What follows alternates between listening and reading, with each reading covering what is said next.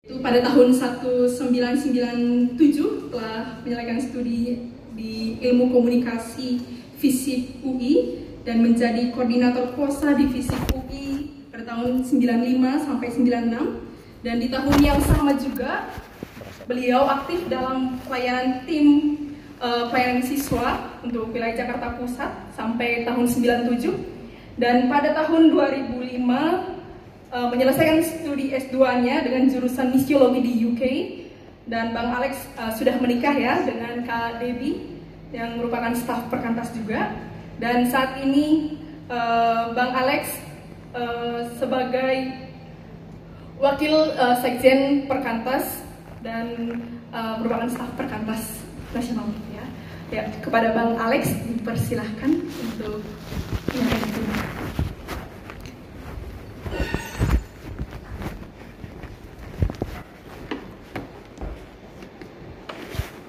Shalom. Syukur buat kesempatan ini. Pakai perkenalan juga gitu ya. Thank you. Uh, eh, MC kita adalah salah satu santri yang Kristen. Iya, selamat juga buat santri ya, udah selesai studinya. Oke, okay, uh, eh, kita bersyukur kepada Tuhan buat kesempatan ini dan ini jadi kesempatan buat teman-teman menyiapkan hati sebenarnya mengikuti camp nasional.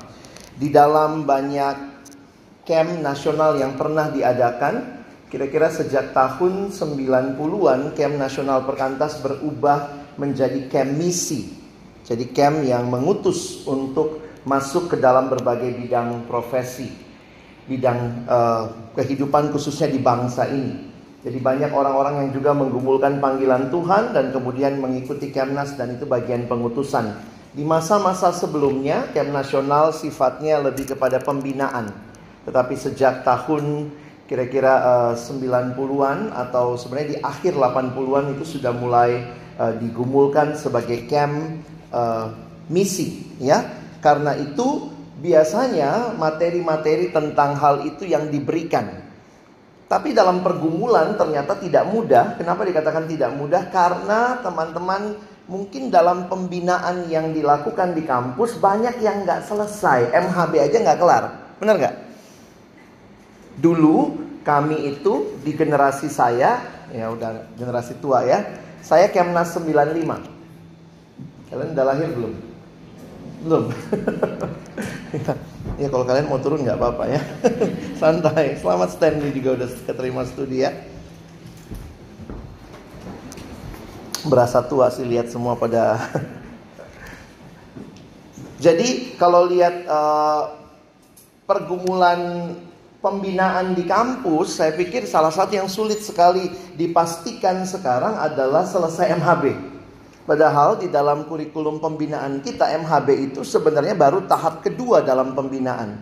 Setelah PIPA, MHB, setelah MHB maka ada masuk lagi bahan namanya KHB. Siapa yang sudah pernah pakai KHB?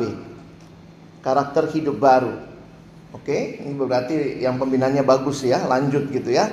Nah, yang lain balik lagi ke kampus gitu ya. Nah, sayangnya KHB pun baru tahap ketiga. Sebenarnya di, di, di kampus itu seharusnya sampai kepada pembinaan pra alumni. Jadi kalau kalian mau memikirkan ya kalau nanti satu waktu kalian jadi TPPM atau penilik buat kampusmu, pastikan itu ya. Sesudah itu juga harusnya ada pembinaan pra alumni yang bentuknya dalam KTB itu yang biasa disebut sebagai KTB misi. Jadi persiapan masuk dunia pekerjaan. Bersyukur di generasi saya, saya dapat semuanya. Sampai KTB misi itu saya nikmatinya di kampus. Ya, e, jangan bilang oh itu masa Bang Alex dulu ya lama gitu. Saya kuliahnya empat setengah tahun. Jadi sebenarnya kalau kalian empat tahun tiga setengah ya anggaplah paling tidak lewat KHB dikit gitu ya. Jadi saya sudah bersama-sama teman KTB membahas buku dari Jerry White tentang bekerja. Waktu masih ada di kampus. Kami belum kerja tapi kami sudah mulai masuk memikirkan, mendoakan, menggumulkan tentang pekerjaan. Jadi ini pergumulan yang saya pikir waduh, kenapa ya di banyak kampus tidak selesai bahkan MHB tidak kelar. Sebenarnya MHB itu selesainya di tahun kedua. atau tahun satu setengah. Setelah dia masuk kan MHB cuma 12 bab ya. Kalau rajin KTB satu semester itu bisa dapat kira-kira eh, 10 kali. Anggaplah umumnya 10 kali ya. Kurikulum itu 10 kali. Kalau kalian kuliah satu semester itu 14 pertemuan. Kita kurikulumnya cuma 10 pertemuan 10, 2 semester, 20, 3 semester, 60, masa MHB nggak kelar? Itu jadi pertanyaan gitu ya. Oh kami kebersamaan bang, masa tiap minggu kebersamaan? Biar lebih dalam, lebih dalam tapi nggak maju.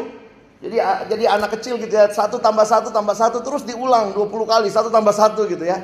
Anaknya nggak berubah bang, nah makanya perlu doa yang khusus ya lebih kencang.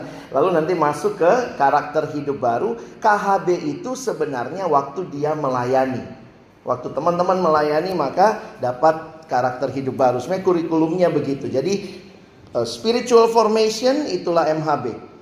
Rajin saat teduh, doa, disiplin rohani, spiritual formation. Sesudah itu beres, sebenarnya dia masuk ke dalam tahapan melayani, mulai jadi pengurus, jadi apa. Nah, itu materinya dia jadi pelayan. Makanya ada buku-buku lanjutan namanya KHB, karakter hidup baru. Di dalamnya ada materi tentang karakter seorang pelayan dan bagaimana melayani. Nah, ini yang kadang-kadang nggak kelar juga. Sesudah itu persiapan masuk dunia alumni. Ada banyak bahan misalnya uh, bahan tapi ya mungkin kalian juga nggak tahu karena nggak pernah make gitu ya.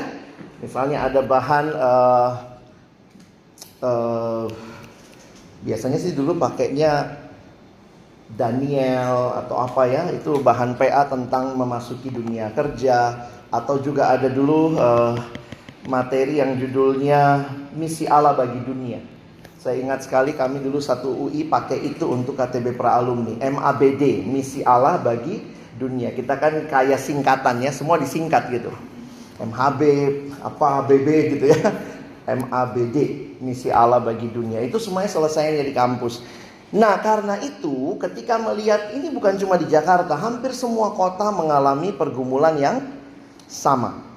Perlambatan pembinaan, bukan percepatan. Karena itu, maka sebelum datang ke camp nasional diminta ada persiapan dulu di setiap kota. Nah, di beberapa kota dilakukan persiapan-persiapan dengan berbagai hal berkaitan dengan misi, ya. Ada yang menggunakan training Kairos, ada yang menggunakan bahan-bahan KTB yang lain, ada buku yang harus dibaca, yang notabene harusnya itu juga kalian baca selama masamu di kampus. Ya, jadi ini bukan bukan hal-hal yang baru kalian gumulkan waktu jadi alumni, terlambat. Karena itu sebelum datang ke Kemnas yang akan mengutus kalian, kota-kota didorong untuk membuat persiapan. Dan persiapannya apa? Ada buku yang harus dibaca, ada bagian-bagian yang teman-teman perlu ikuti. Nah, termasuk materi hari ini kita bicara saya bagiannya live calling.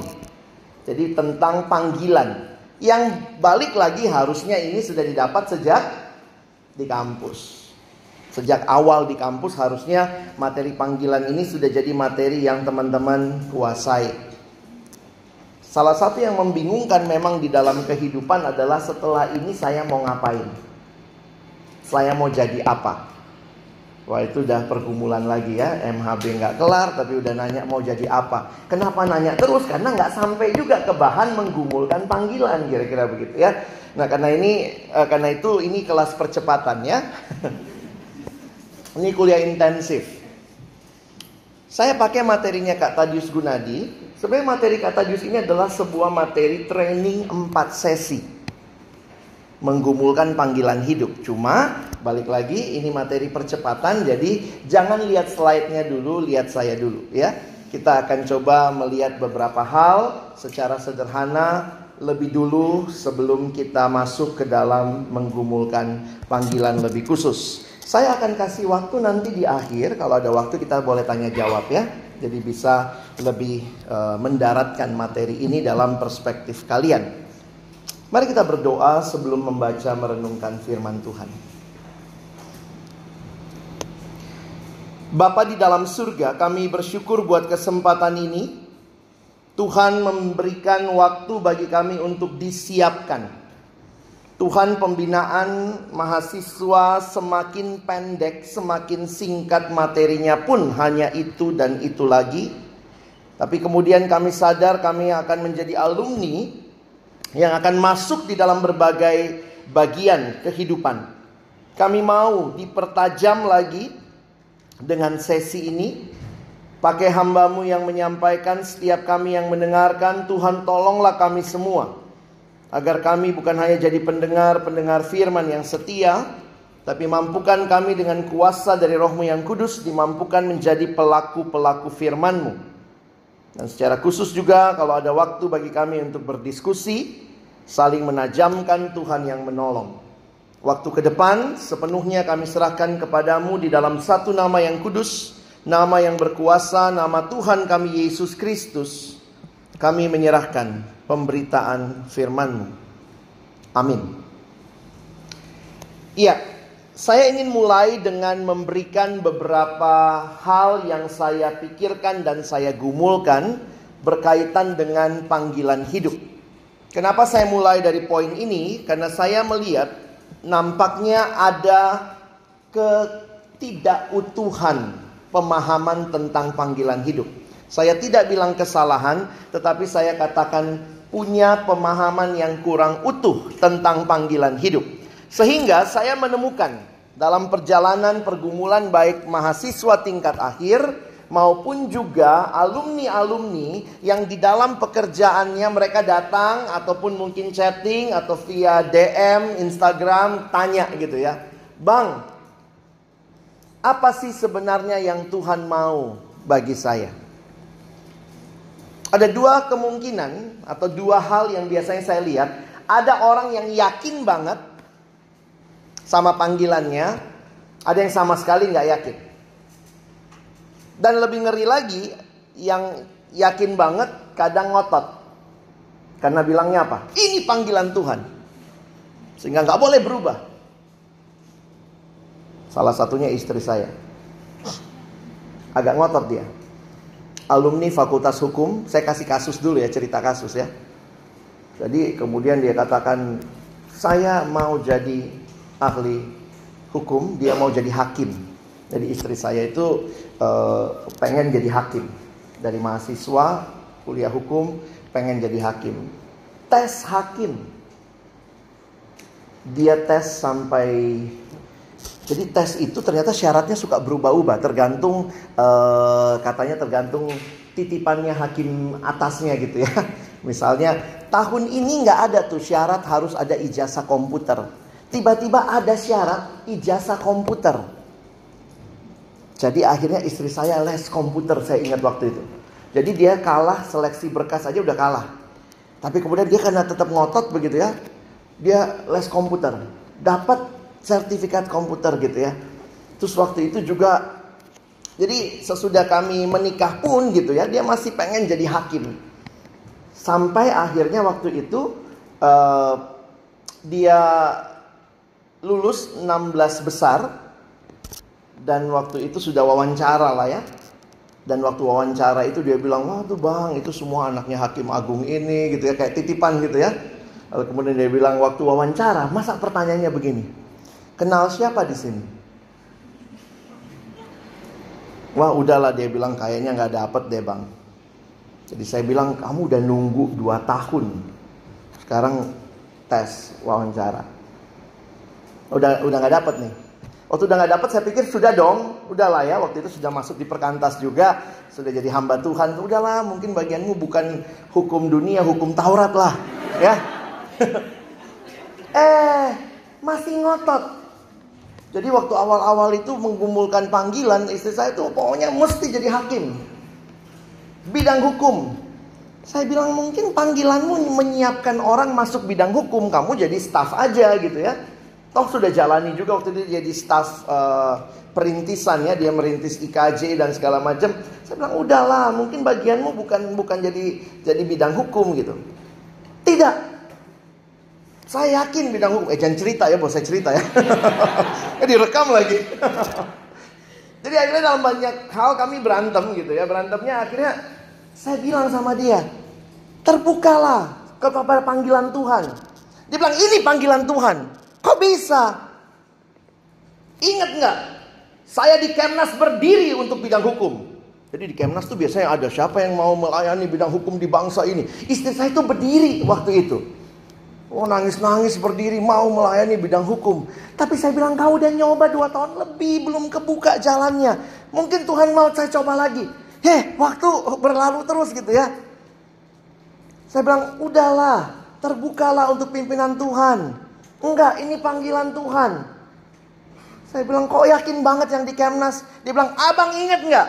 Abang yang KKR.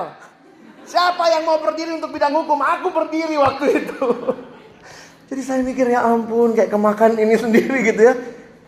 Tapi akhirnya tanda kutip ya saya melihat memang panggilan Tuhan nggak bisa dimengerti dengan ngototnya kita saja. Sehingga jangan kejebak pernah berdiri, pernah angkat tangan, pernah maju, suka begitu ya. Siapa yang mau jadi hamba Tuhan? Karena emosi, suasana lagi bagus gitu ya. Oh, aku hamba Tuhan. Begitu selesai, ih kayaknya enggak deh. Maksud saya begini loh, terbuka untuk jangan uh, tentu tidak jangan mempermainkan panggilan apa kalau ada calling, ada KKR gitu ya, tapi juga terbuka untuk melihat bagaimana Tuhan memimpin. Nah, ini satu sisi ada yang kayak istri saya nih.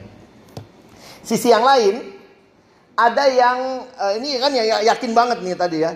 Ada yang nggak tahu, saking nggak taunya nggak bisa milih, paralyzed, lumpuh.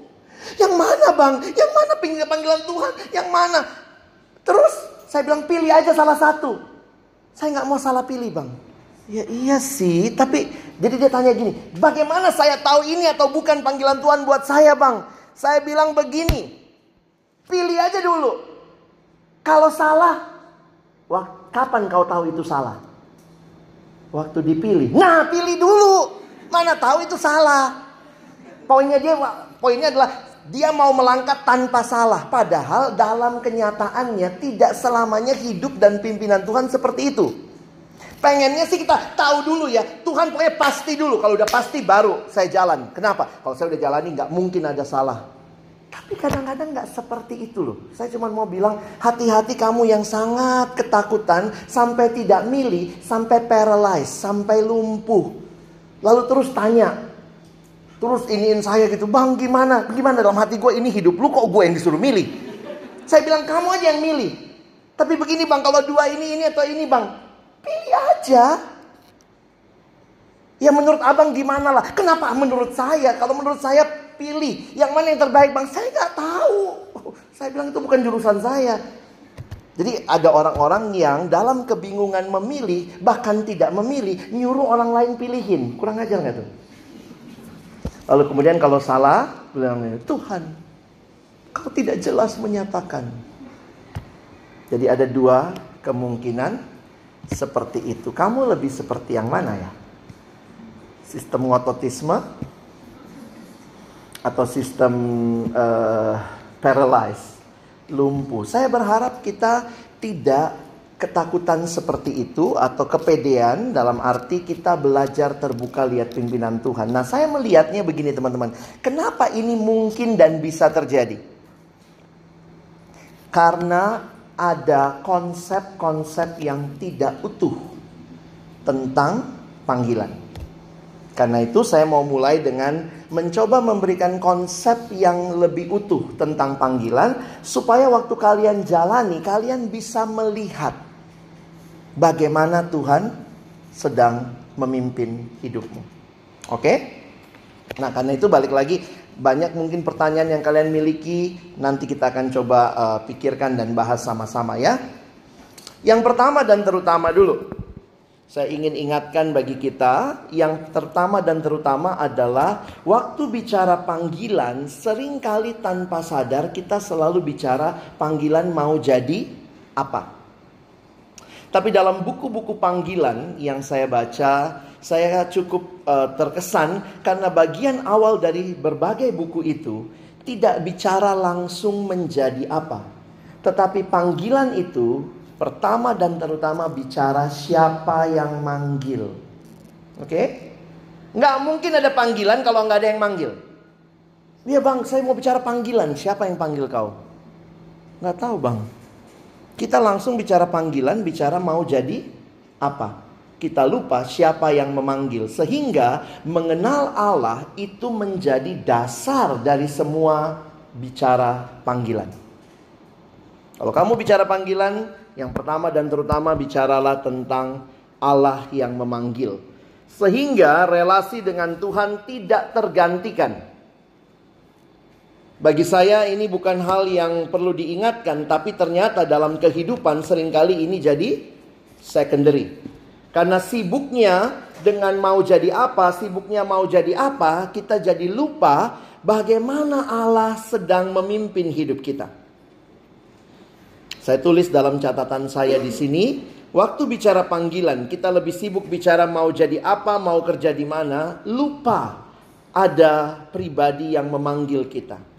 Calling is not only about doing something, but about being called to somebody. Saya ulangi ya. Calling is not only about doing something, but about being called to somebody. Sehingga konsekuensi logisnya, sejauh mana pengenalanmu akan Allah akan menolong kamu memahami dan mengetahui panggilanmu.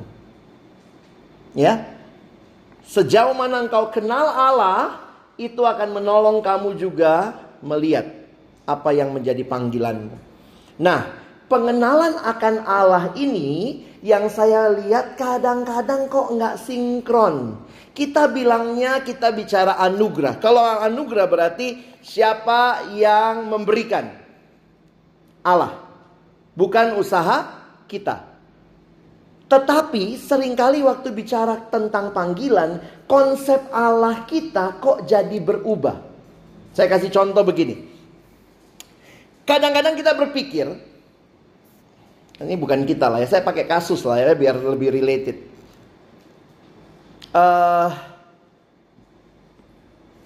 ada satu teman ujian dokter sudah dia lagi kuliah spesialis ini ujian spesialis kedua kali nggak lulus. Udah dua kali nih ujian spesialis nggak lulus. Sehingga akhirnya dia telepon saya, eh nggak nggak telepon lah anak sekarang kan nggak teleponan ya, uh, eh, DM Instagram. Jadi saya boleh loh di DM ya. Kalau saya balas berarti ada waktu. Maksudnya nggak apa-apa. Dia DM saya, dia bilang bang, nah, dia panggil saya ke Alex. Saya udah dua kali nih saya udah persiapan baik-baik, belajar dari kesalahan yang pertama, saya lakukan persiapan luar biasa yang kali kedua, saya nggak lulus. Saya nanya kan berapa pengujinya? Dia bilang banyak kak, berapa puluh gitu. Maksudnya karena kan dokter spesialis itu ternyata ujiannya kayak dua hari begitu lalu mesti lewat station-station begitu ya. Dia bilang ada saya saya udah lihat kemarin saya udah rasanya bagus semua udah sesuai prosedur dan saya tidak lulus. Berapa yang ikut? 50 orang yang ikut. Berapa yang nggak lulus? Saya berdua. Jadi memang dia jadi ini juga ya jadi bertanya. Nah dalam pertanyaan-pertanyaan dia, dia sampai pada pertanyaan ini. Mungkin nggak ya ada yang kurang beres yang saya harus berikan sama Tuhan? Jadi biasanya kalau gagal, mulai berpikirnya apa? Kayaknya kurang apa lagi nih? Tuhan perlu dikasih apa lagi sih ini? Kayaknya apa yang kurang ya? Jadi sebenarnya penghayatan dia tentang Tuhan adalah Tuhan yang hanya kasih sesuatu kalau kita baik-baik sama Tuhan. Kira-kira begitu. Jadi waktu saya melihat konsepnya dia, dia tanya, mungkin nggak ya kak, saya ada salah apa ya? Kok dua kali nggak lulus sudah persiapan begitu? Saya bilang bagus cara bertanyamu, tapi jangan sampai kamu melihat Tuhan sebagai Tuhan yang jahat. Jadi cara berpikir seperti ini sering kali kita miliki tanpa kita sadari. Coba pilih dari dua kalimat ini. Mana yang lebih alkitabiah menurut kalian? Mencari kehendak Tuhan atau mengetahui kehendak Tuhan? Beda nggak? finding God's will or knowing God's will? Which one you prefer? Knowing, finding. Kalau pakai kata finding, walaupun banyak buku kata pakai kata finding, saya no problem juga. No problem mau pakai kata finding silahkan, mau kata pakai kata knowing silahkan. Cuma jangan sampai konsep Allah kita adalah Allah yang sedang menyembunyikan kehendaknya buat kita. Lalu kemudian kita kayak Tuhan apa sih, apa sih, ayo lo kasih tahu lah. Jadi kayak kita dari bawah gitu, hmm, hmm, apa? Tuhan, ayolah. Jadi kayak tersembunyi tuh. Jadi konsep kita adalah kita sendiri nggak yakin Tuhan mau ngasih tahu. Sehingga finding God's will dengan pemahaman Allahku Allah yang menyembunyikan kehendaknya, Allah yang mesti dibujuk-bujuk baru dia kasih tahu kehendaknya, Allah yang mesti disenang-senangkan. Aku janji Tuhan, nanti aku kasih persembahan pertama samamu. Kasih tahulah, kasih tahulah. Seolah-olah makin eager kita makin hidup dalam Tuhan kita, maka Tuhan akan kasihan dan kasih tahu kehendaknya buat kita. Jadi sebenarnya bisa jadi saat teduhmu tiap hari, relasi pribadimu sama Tuhan gak tulus-tulus amat. Bukan supaya kenal Tuhan, tapi mau sesuatu dari Tuhan. Kamu seneng gak kalau ada temen yang gitu? Deket banget sama kamu, tapi ternyata cuma manfaatin kau. Oh deket banget teman ini. Iya uh, rajin-rajin lah kau ya. Kau nyatat terus di kelas. Terus ternyata dia nggak pernah nyatat. Di akhir semester dia pinjam catatanmu. Lengkap catatan dia dari catatanmu. Dia berteman baik. Tapi ternyata ada maunya. Kita sering kali kayak gitu. Kita pikir Tuhan itu mesti di ojo-ojo dulu. Dikasih dulu. Ayolah, ayolah. Jadi kemudian kita kasih. Begitu Tuhan nggak ngasih. Pertanyaanmu apa? Apalagi yang kurang ku kasih samamu? Kalau begitu cara pikirmu, maka kamu akan selalu melihat semua hal dalam relasimu dengan Tuhan hanya demi mendapatkan yang kamu mau. Dan itu tidak tulus. Jadi, mengenal Tuhan menolong kita tahu kehendaknya karena kita tahu dia Allah yang menyatakan kehendaknya. Dia tidak sedang menyembunyikannya dari kita. Makanya MHB pun saya bersyukur bab itu judulnya apa? Mengetahui kehendak Allah. Bukan mencari.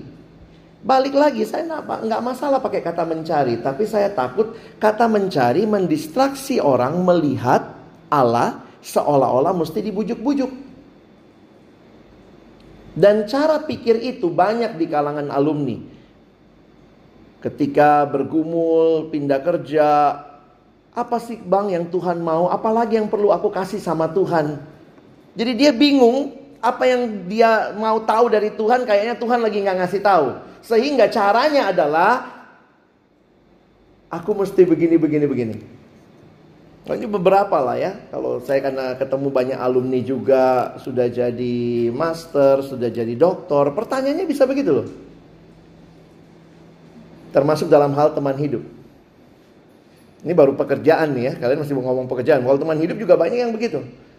Aku tuh udah deket sama Tuhan bang. Apalagi yang kurang.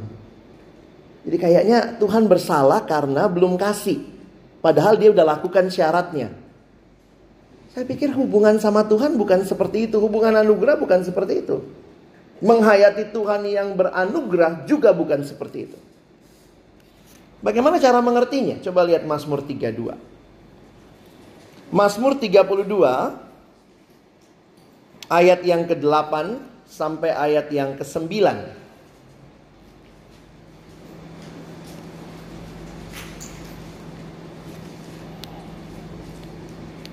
Ya kita baca dua ayat ini sebagai keyakinan kita di tengah-tengah pergumulan pemazmur Daud Sebenarnya kalau kalian perhatikan ini adalah Daud diampuni dosanya dan perhatikan ayat 8 dan 9. Kita baca dua ayat ini sama-sama. Satu dua ya. Aku hendak mengajar dan menunjukkan kepadamu jalan yang harus kau tempuh. Aku hendak memberi nasihat, mataku tertuju kepadamu. Janganlah seperti kuda atau bagal yang tidak berakal, yang kegarangannya harus dikendalikan dengan tali les dan kekang. Kalau tidak, ia tidak akan mendekati engkau. Perhatikan baik-baik ayat yang ke-8 menunjukkan Allah sangat ingin memberitahu apa yang menjadi kehendaknya. Aku hendak mengajar, menunjukkan kepadamu jalan yang harus kau tempuh. Aku hendak memberi nasihat, mataku tertuju kepadamu. My eyes sets on you. Jadi Tuhan mau menyatakan kehendaknya. Nah, respon ini yang di bawahnya yang menarik nih, ayat 9.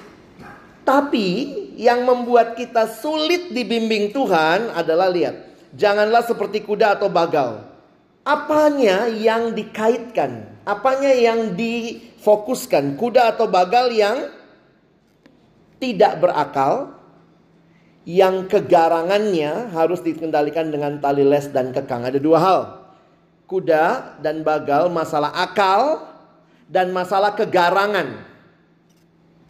Coba tarik prinsipnya. Berarti untuk dibimbing Tuhan pakai jangan kayak kuda yang tidak ber akal. Berarti harus pakai akal, pakai otak. Punya kan? Banyak orang nggak pakai akalnya. Selalu pikir kalau Tuhan membimbing supranatural terus. Di mana Tuhan saya mau kerja dibuka di Alkitab. Wah, Yerusalem kejauhan Tuhan. Aku mau kerja di Gramedia Tuhan, mana ada tulisan Gramedia?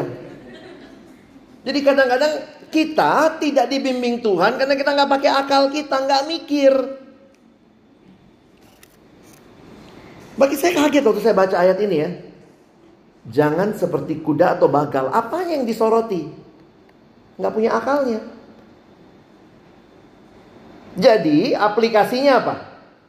Dibimbing Tuhan, Allah mau menyatakan kehendaknya, cari informasi sebanyak banyaknya. Tanya, Saya masuknya PNS, saya terbeban bang bidang pendidikan. Saya bingung nih. Saya masuknya PNS atau swasta? Ya cari tahu. Tanya saya, saya nggak tahu. Kadang-kadang maksa lagi. Menurut abang bagaimana? Kadang ngerti saya deh. Kalau kau tanya ayat, saya ngerti. Itu spesialisasi saya. Tanyalah sama yang PNS. Kayak mana PNS? Oh gitu. Pancango. ngobrol masuk masuk kantor tuh ngobrol ngoran ngopi ngobjek udah jangan itu itu zaman saya dulu uh, sekarang PNS kan bagus-bagus ya berkarya zaman dulu tuh itu singkatannya Ibu Dorothy Max jangan cuma kejar PNS tapi kemudian nanti jadi PNS pancango masuk-masuk ngobrol ngob, ngopi, ngoran, jam 11 keluar makan siang gitu ya, sore dikit ngobjek. Saya lupa yang lima apa ya. Pokoknya ngo semua begitu ya. Pancango. Jadi pakai akalmu ya. Bergumul butuh informasi. Jadi kadang-kadang ada hal yang memang perlu digumulkan, ada hal yang nggak usah lagi digumulkan karena udah udah jelas. Bergumul mesti hidup kudus nggak ya Tuhan hidup kudus nggak usah digumulkan itu udah pasti. Tuhan saat teduh nggak ya hari ini saat teduh nggak ya? Ya ampun kayak gitu jangan wasting your time menggumulkan hal yang sudah jelas. Ada hal-hal di Alkitab yang sudah jelas.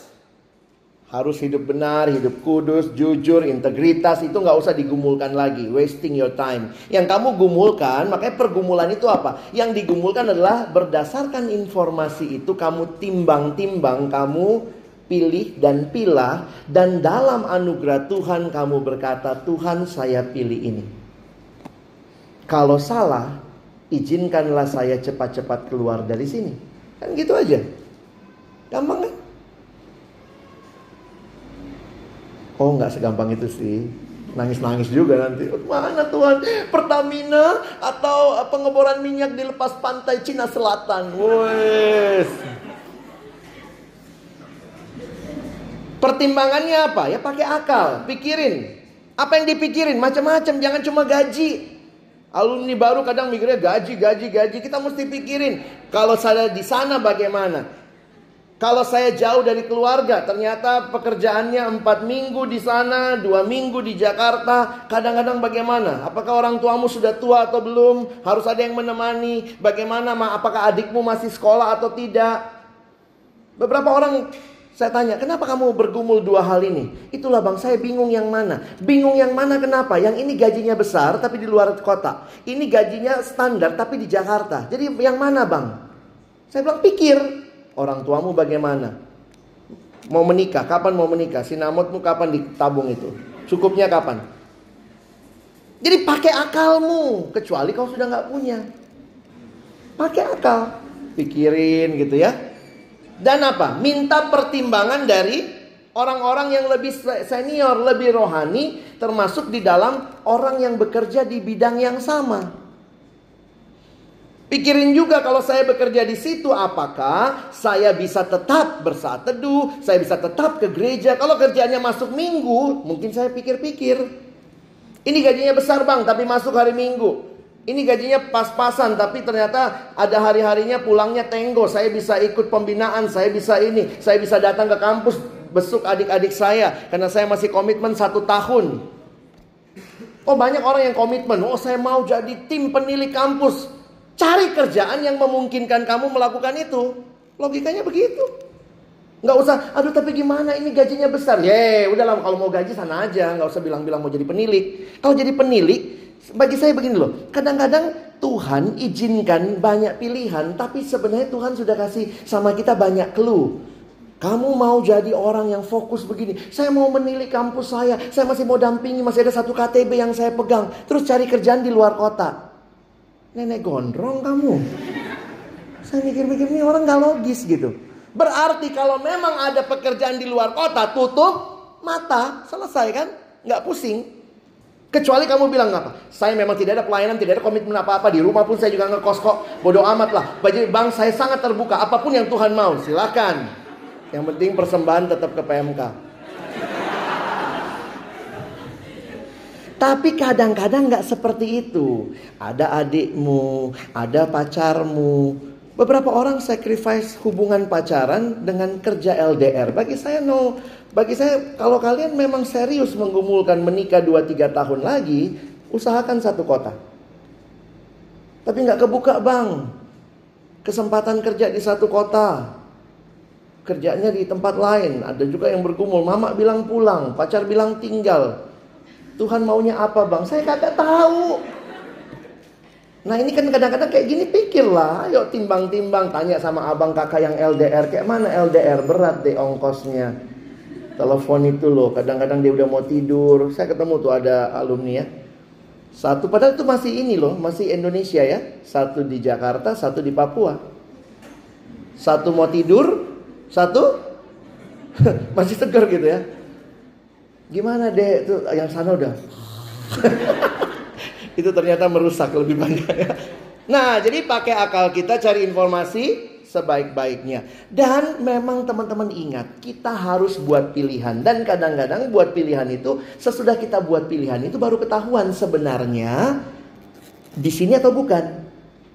Jangan kalau sudah milih lalu seolah-olah tutup mata semua. Wish, ada efeknya ya. Kalah Thor.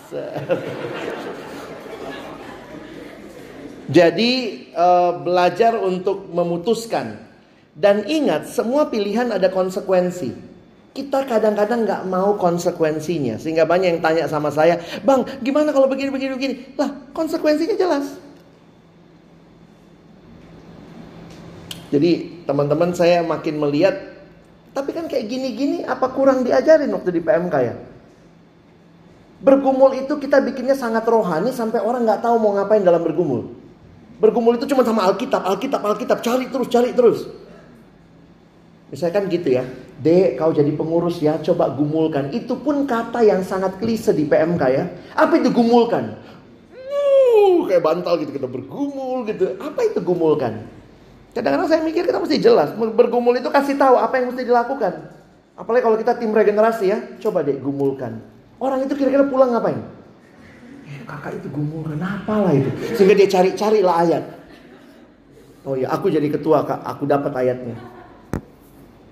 Sebenarnya ada hal yang nggak usah digumulkan kan? Perlu melayani atau tidak? Perlu digumulkan nggak itu? Nggak perlu kan? Jadi kalau kamu datang sama saya tanya, Bang Alex, uh, abang bisa nggak jadi pembicara di kampus? Kalau saya jawabnya, biarkan saya gumulkan dulu. Apakah saya perlu menjadi pembicara atau tidak? Itu kan bodoh. Ada nggak yang tadi pagi bergumul? Napas nggak ya? Napas nggak ya Tuhan? Kita nggak lagi bergumul soal itu. Kita langsung pasti napas, sangat sangat. Yang poinnya adalah kamu mau napas teratur atau tidak itu pilihanmu kan? Ah malas ah tahan. Barang dua jam kau biru, kita kumpul duit lagi ya persembahan untuk kedukaan. Saya lagi mikirnya gini loh teman-teman. Dalam realitas seperti itu kita kadang merohanikan hal-hal yang sangat-sangat natural. Dan itu kesalahan kita di PMK. Saya sekali lagi tidak mengatakan berdoa tidak penting. Tetapi jangan-jangan kita menariknya terlalu berdoa tidak mikir. Nggak pakai otak lagi. Justru Tuhan minta kita berdoa supaya lebih segar, lebih jernih, lebih jelas pemikiran informasi yang kita saring. Kalau kau tanya, bang bisa pelayanan nggak? Apa yang saya buka?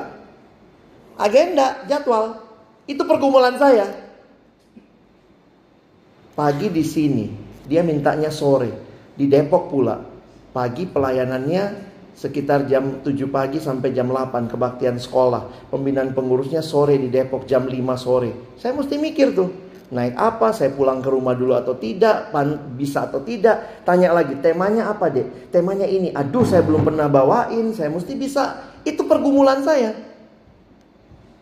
Kadang-kadang nanya, kalau saya tidak bisa ada nggak yang bisa gantiin? Kamu bisa nggak kontak orang lain dulu, abang opsi terakhir. Karena kalau nggak, saya dari sini mau mesti ke sini, bagi saya agak sulit.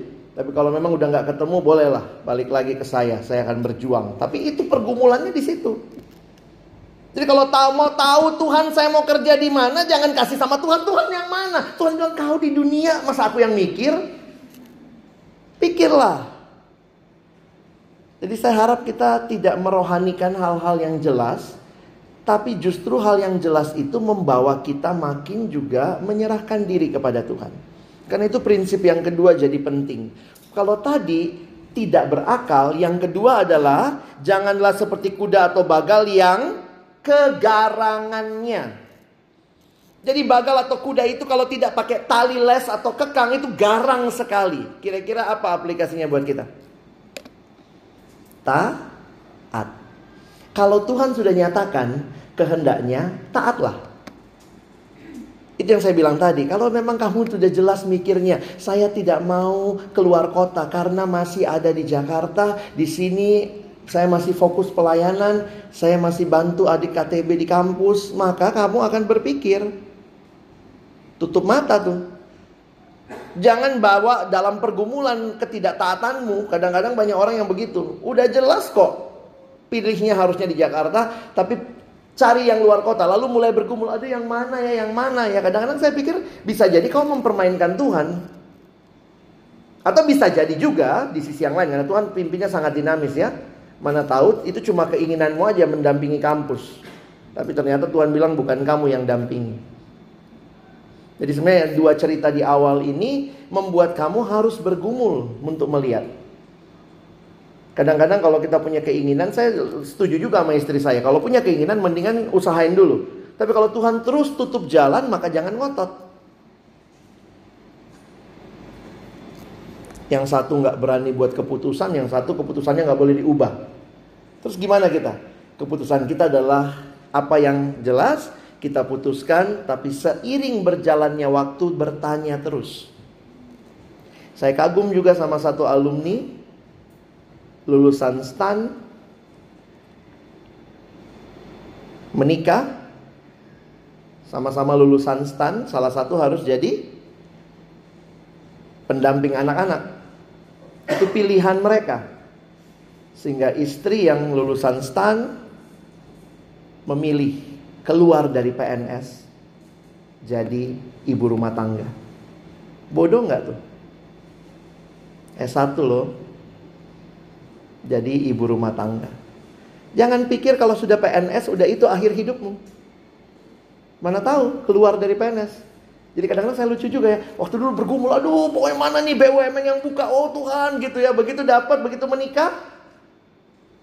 Ada yang bilang, tapi kan dari awal kita udah bergumul. Ini memang panggilan Tuhan. Tapi beberapa orang ternyata anaknya berkebutuhan khusus. mamanya give up. Mimpinya sebagai wanita karir segala macam give up. Kenapa? Karena dia meyakini panggilan Tuhan. Tuhan pimpinnya tuh bertahap ya. Tuhan mimpin tuh nggak kayak makanya dikatakan firmanmu itu pelita bagi kakiku. Pelita itu berapa jauh sih cahayanya? Saya pikir paling 2-3 meter di depan gitu ya. Tahu ada apa lagi di depannya? Maju dulu sampai sini, kebuka lagi ke sana. Sampai sini, kebuka lagi ke sana. Pimpinan Tuhan bukan kayak lampu sorot, kelihatan ujungnya. Kan kita maunya begitu ya. Saya kawin sama siapa Tuhan? Berapa anakku? Di mana rumahku nanti? Itu semua dipimpin Tuhan. Nikmati step by step. Kalau kamu sudah tahu semua, mungkin kamu tidak lagi saat teduh, tidak lagi doa, tidak lagi bergantung sama Tuhan, tidak lagi cari Tuhan. Kenapa? Semua sudah jelas. Bersyukur untuk banyak hal yang tidak jelas dalam hidup. Itu jadi cara Tuhan membangun kita makin dekat kepada Dia, dipimpin oleh Dia. Ya, saya harap ini hal-hal penting. Jadi nggak tahu ya gimana cara ngajarin di kampus. Jangan-jangan salah juga kita ngajar selama ini. Kalau udah panggilan Tuhan nggak boleh berubah. Loh, kata siapa? Ya, kalau Tuhan yang panggil bilang berubah. Makanya saya ketemu beberapa alumni itu dinamis sekali hidupnya. Seorang teman yang akhirnya juga alumni kita FKM UI, Kak Tio, istri dari seorang dokter, Bang Hendry, salah satu ahli jantung terkenal di Jakarta sekarang. Akhirnya harus memilih sebagai istri sudah selesai S2, anak butuh perhatian, tinggal sama pembantu ternyata anaknya disiksa. Satu waktu dia tinggalin kamera di rumah, dia lihatlah anaknya disiksa, anaknya trauma. Sehingga anaknya dia lihat dia baca tuh, anaknya sangat senang kalau diajak keluar rumah naik mobil. Kalau pulang ke rumah mulai ketakutan. Masih anak kecil, belum bisa cerita dia diapain. Tapi kelihatan dari gerak-geriknya. Mamanya mulai perhatian. Wah mbaknya ini yang jagain kayaknya abuse. Sehingga si kakak ini akhirnya harus give up pekerjaannya jadi ibu rumah tangga. Tapi dia bukan jadi ibu rumah tangga yang pasif, dia produktif beberapa pekerjaan yang bisa diterima di rumah dia dia kerjakan dan dia mulai menulis blog, menulis buku dan udah terbit bukunya ya. So, apa uh, apa judul bukunya, Pak? Oh gitu ya, uh, tentang karena dia dari alumni FKM. Jadi kadang saya mikir give up something jadi apa yang kamu kejar yang hari ini kamu gumulkan jangan pikir itu akhirmu. Makanya santai aja coy. Masuk BUMN puji Tuhan udah lakukan terbaik. Tapi kalau di situ Tuhan bilang keluar, keluar. Masuk swasta gaji besar tapi Tuhan bilang masuk PNS, tinggalkan semua itu. Masuk. Gimana caranya tahu ya bergumul dipimpinnya bukan sekarang ketahuan semua. Nikmatin aja.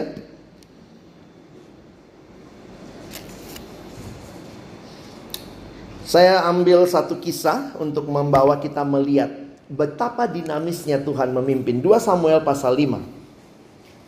Coba lihat ya, 2 Samuel pasal 5.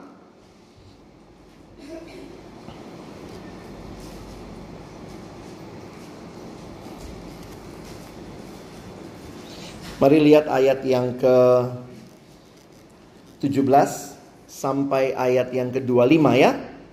17 sampai 25 kita baca bergantian, pria bersama saya baca 17, wanita baca 18, kita bergantian sampai dengan ayatnya yang ke 25. Setelah saya baca judulnya, pria tolong baca ya. Daud memukul kalah orang Filistin. Ketika didengar orang Filistin bahwa Daud telah diurapi menjadi raja atas Israel, maka majulah semua orang Filistin untuk menangkap Daud. Tetapi Daud mendengar hal itu, lalu ia pergi ke kubu Anan. Bertanyalah Daud kepada Tuhan, Apakah aku harus maju melawan orang Filistin itu? Akan kau serahkankah mereka ke dalam tanganku? Tuhan menjawab Daud, Majulah, sebab aku pasti akan menyerahkan orang Filistin itu ke dalam tanganmu.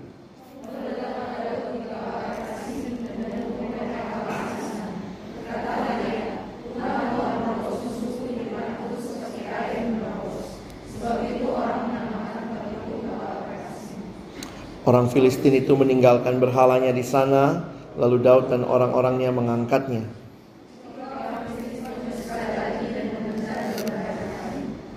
Maka bertanyalah Daud kepada Tuhan dan ia menjawab, Janganlah maju, tetapi buatlah gerakan lingkaran sampai ke belakang mereka, sehingga engkau dapat menyerang mereka dari jurusan pohon-pohon kertau.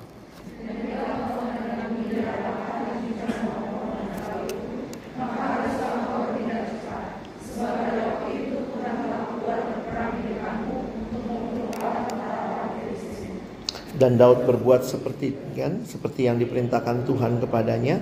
Maka ia memukul kala orang Filistin mulai dari Geba sampai dekat. Daud mulai makin diakui sebagai raja. Dulu hanya wilayahnya Daud saja yang mengakui. Makin kelihatan dan akhirnya musuh makin takut ya. Nah menarik sekali waktu dikatakan Daud telah diurapi jadi raja atas Israel. Maka majulah semua orang Filistin untuk menangkap Daud. Nah perhatikan sikap Daud bagi saya ini yang menarik ayat 19 uh, 18. Ketika orang Filistin itu datang dan memencar di lembah Refaim.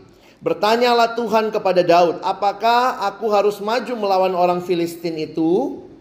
Jujur aja teman-teman ya, ini sikap yang kita mesti imbangi. Daud tentunya bukan pertama kali perang, benar nggak? Tapi nanya sama Tuhan itu sikap yang baik. Jadi tentu kita kayak tadi ya pikir baik-baik tapi kemudian kita berikan kepada Tuhan. Kita pikir Tuhan ini bagianku, aku udah pikirin Tuhan saya masih bingung nih. Tuhan coba nyatakan atau Tuhan apalah ya Tuhan memimpinnya indah kok ya. Kadang-kadang kita udah yakin banget eh ditutup jalannya. Kadang-kadang orang tua kita yakin tidak dibuka jalannya juga buat kita. Jadi kadang-kadang itu semua in, keintiman dengan Tuhan itu penyerahan diri kepada Tuhan dalam bagian ketaatan bagi saya jadi menarik. Diingatkan dua hal, pakai akal tapi taat. Pakai akal tapi taat. Bagaimana akar dua hal ini berjalan seperti rel kereta. Butuh dua-duanya. Ya.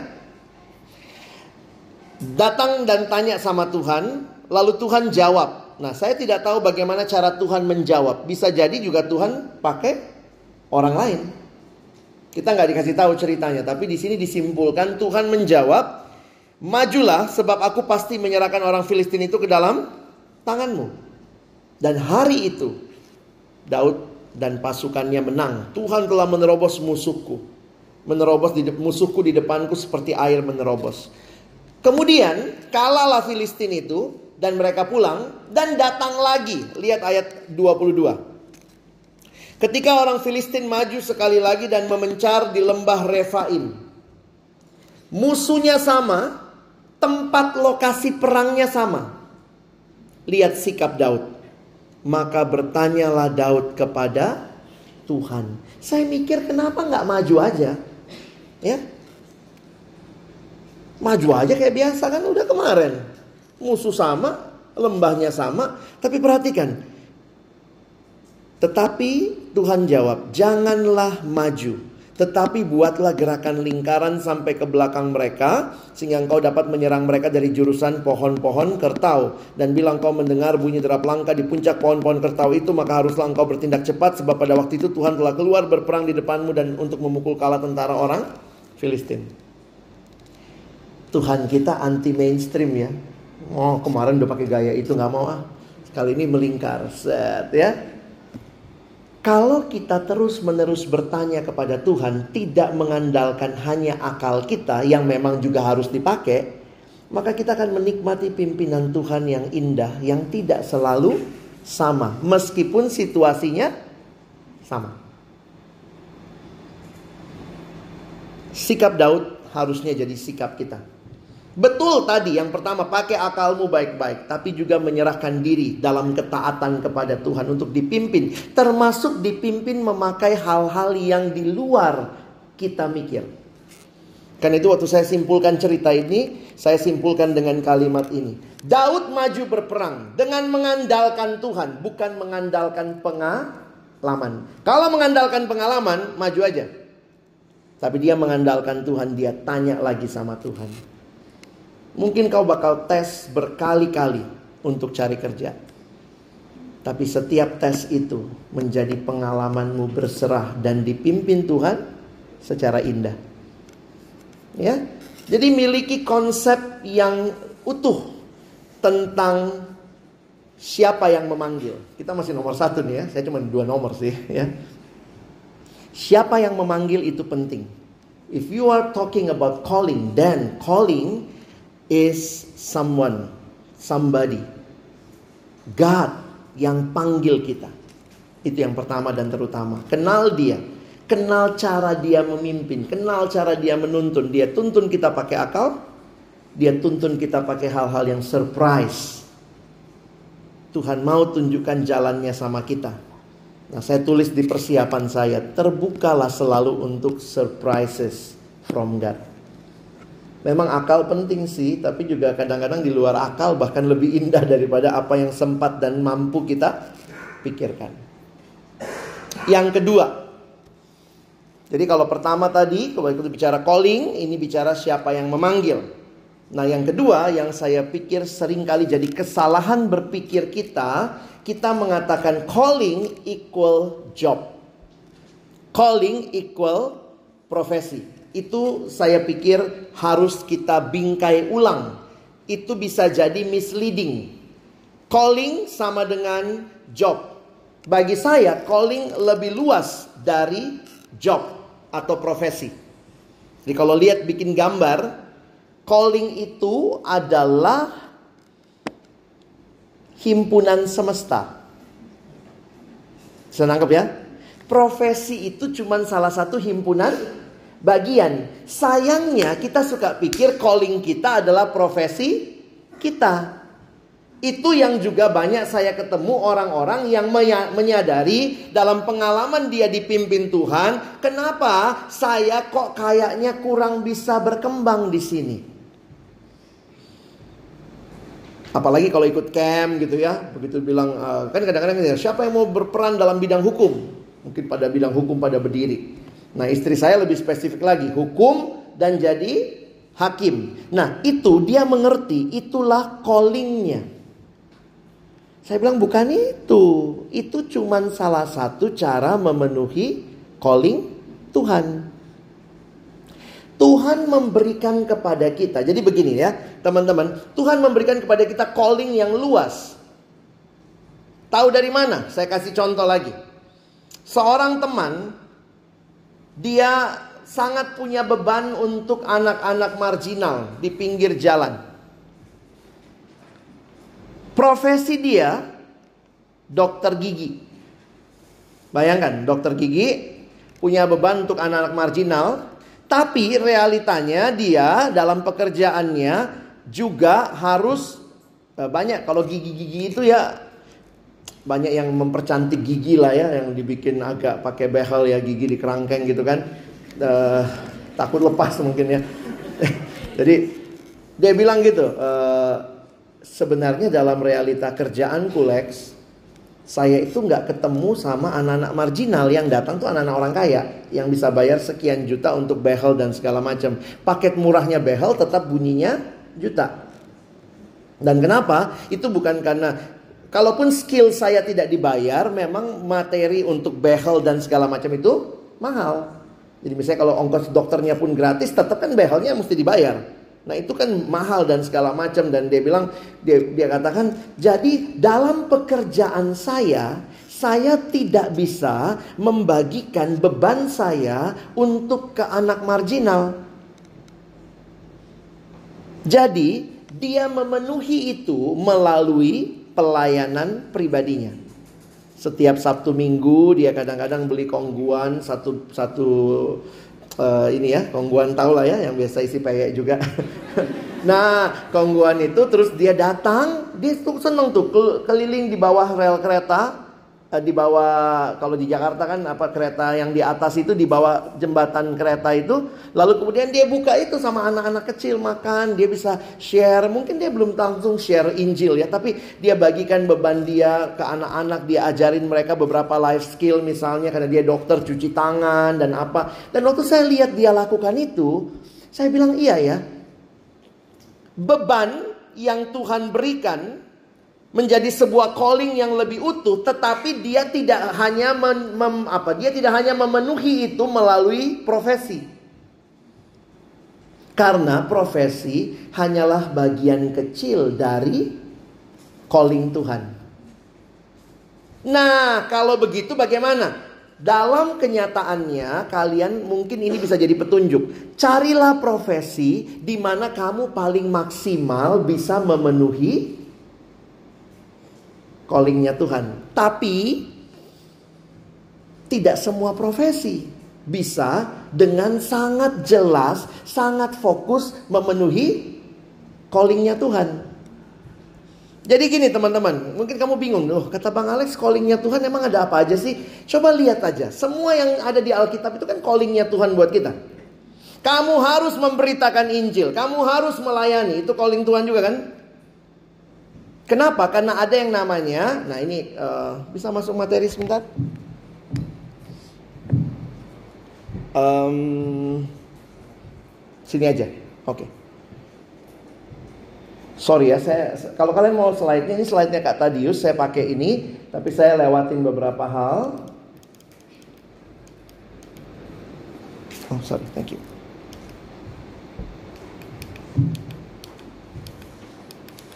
Terlalu banyak nanti kalian pusing sendiri ya. Nah, panggilan atau bahasa kerennya sebenarnya vocation. Vocation itu secara umum semua orang punya vocation. Misalnya panggilan menikah, bekerja, berbuat baik, pelihara bumi. Itu nggak usah jadi Kristen untuk dapat vocation itu. Karena memang Tuhan ciptakan kita untuk itu. Lalu ada untuk Kristen nih. Christian vocation. Waktu baca Alkitab, nah PI, hidup taat, bersaksi melayani gitu ya. Nah, personal vocation itu yang lebih khusus bagi kita secara pribadi. Misalnya ada yang dikasih beban ke anak-anak, ada yang dikasih beban ke remaja, ada yang jadi ini untuk pekerjaan segala macam ya. Di kota kah atau di institusi tertentu atau mungkin kamu dapat panggilan jadi artis ke Hollywood gitu ya. Atau mungkin mulai dulu karirmu di Bollywood. Itu namanya personal vocation.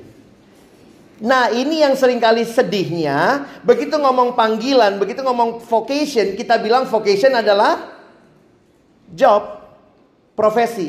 Jadi bayangkan di mana kalian memenuhi yang lain. Profesi apa yang kerjamu menikah? Ayo. Bagaimana memenuhi panggilan pernikahan? Lewat profesi?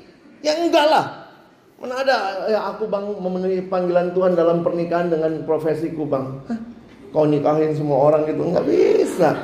Berarti kamu memenuhi panggilan pernikahan di dalam institusi rumah tangga itu bukan pekerjaan, bukan profesi. Gimana memenuhi PI? Nah, kecuali kau jadi staff ya. Ini vocationmu. Ini ini jobmu. Kita kan tetap mesti PI walaupun kita kerja sekuler. Kasarnya gitu kan. Makanya ada yang begini, waktu hari Sabtu Minggu dia terlibat pelayanan di gereja. Berarti kamu memenuhi callingmu tidak hanya lewat profesi yang lima hari kerja. Kamu juga memenuhi lewat hal itu. Teman saya tidak memenuhi semua callingnya, bebannya kepada anak-anak. Dia penuhi lewat pelayanan pribadi, bukan profesi. Dia nggak ikut di gereja juga. Itu pelayanan pribadi dia. Jadi sebenarnya waktu bicara calling yang sangat luas ini jangan di reduce hanya melalui pekerjaan. Apalagi kegilaan mencari pekerjaan yang bisa melakukan semuanya. Cuma satu itu, jadi Tuhan. Kecuali kau mau daftar. Berani kau ya. Saingi Tuhan ya. Jadi bagaimana kita menemukan calling-calling itulah yang harusnya jadi pertama dan terutama baru nanti kita lihat jobnya. Gitu kali ya. Jadi kalau nanti kalian gali tentang callingmu bisa jadi tuh. Nah makanya memang beberapa lembaga atau mungkin psikologi Kristen itu melakukan tes minat bakat. Kenapa? Karena dari situ kita bisa lihat berbagai calling yang Tuhan berikan khususnya ya kalau tes ini kelihatan nih. Kamu orangnya seneng sama angka. Nah, nanti dari situ kamu mulai bergumul nih. Oh, berarti saya nanti cari pekerjaan yang menyenangkan itu kalau dengan angka. Tapi kalaupun kau tidak dapat pekerjaan itu karena sekarang nggak gampang cari kerja sesuai yang kau mau, jangan merasa seolah-olah ditutuplah semua pintu kemungkinan karena tetap callingmu bisa kamu capai melalui hal lain. Saya ketemu satu teman lah ya yang dia bergumul, "Bang, Pekerjaan saya ini bukan aku banget bang. Ini admin banget. Saya bukan admin. Saya senangnya kerja lapangan. Saya bilang ya sudah, tapi bang saya butuh duit. Dan pekerjaan ini terbuka, tersedia. Saya belajar mencintai pekerjaan ini. Di sini pun saya belajar skill admin saya dilatih. Adik saya masih dua yang sekolah. Mau pindah kerja sekarang susah. Saya bertahan di pekerjaan ini. Bagaimana kamu mengembangkan kemampuan lapanganmu? Saya kembangkan lewat pelayanan. Saya terlibat pelayanan ke anak-anak jalanan. Hari Sabtu Minggu saya mengajar mereka di bawah kolong-kolong jembatan. Jadi jangan gila cari pekerjaan atau gila mempertahankan pekerjaan hanya karena kita rasa di situlah semuanya. Karena nggak ada pekerjaan yang semuanya bisa bisa menampung callingmu. Cukup jelas? Sehingga untuk beberapa alumni ya yang udah kan kalau masih baru keluar tuh masih ini ya, masih agak ideal. Pokoknya berusaha cari kerja yang persis seperti jurusan kuliahmu kan? Kenapa? Karena begitu diajar di PMK kan? Jadi berkat dalam bidang ekonomi. Jadi berkat dalam bidang teknik. Tapi waktu dia cari kerja di teknik 2 tahun nggak dapet dapet. Proyek susah. Yang selalu terbuka bank. Makanya anak IPB banyak ke bank nih, Institut Perbankan Indonesia. Tapi bagi saya, saya itu understandable loh. Khususnya untuk negara kita yang sangat tidak ideal sistemnya. Kamu kuliah apa belum tentu bisa kerja bidang itu. Benar gak? Tapi kamu butuh kerja? Butuh. Karena butuh duit. Adik masih tiga. Bapak udah mau pensiun tahun depan. Boleh nggak cari kerja apa aja bang? Nah, ini banyak yang nanya gitu kan? nanti nggak memenuhi panggilan Tuhan. Salah satu panggilan Tuhan adalah hidupi keluargamu. Itu panggilan juga. Dari mana dapat duitnya? Bisa jadi lewat pekerjaan. Pekerjaan yang seperti apa? Paling tidak gumulkanlah. Kamu pilih-pilih lah. Ini enggak, ini enggak. Ada teman, pokoknya dari awal tuh enggak ada bang, enggak ada bang. Dikeluarin semua bang karena dia teknik. Eh belakangan karena enggak dapat dapat. Mana tahu di bank ya panggilanku bang. Saya nggak tahu, coba aja. Waktu coba sekarang dia salah satu direktur bank. Anak teknik. Kita nggak ideal. Loh, tapi bagaimana mem, mem, mem, apa ya, me, memasukkan bidang-bidang lain itu? Ya bidang lain itu bisa jadi lewat vocationmu yang lain. Dipimpin Tuhan itu dinamis kok, jangan jangan ketakutan, tapi nikmati, enjoy. Diskusi dengan banyak orang yang mungkin sudah mengalami bidang itu juga. Makanya nanti saya berharap ada abang kakak yang juga nolong kalian ya. Jadi jangan heran ganti job itu bukan ganti calling.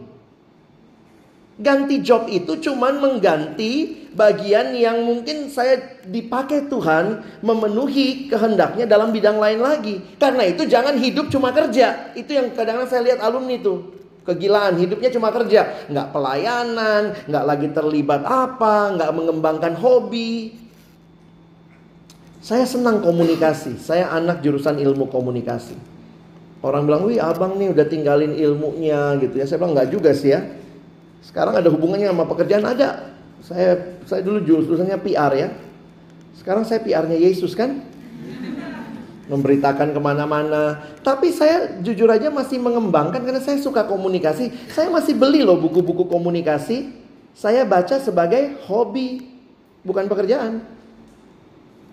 Saya banyak bimbing anak SMA lah ya, anak SMA biasa. Bapaknya mau kedokteran, mamanya mau kedokteran, anaknya mau masuk IKJ. Gimana itu? Yang mau sekolah bapaknya atau anaknya? Tapi karena anaknya taat ya sudahlah dia taat lah. Kuliahlah dia kedokteran. Eh teslah kedokteran. Dasar pinter lulus. Waktu lulus dia jadi dokter. Tapi dia senang banget main gitar.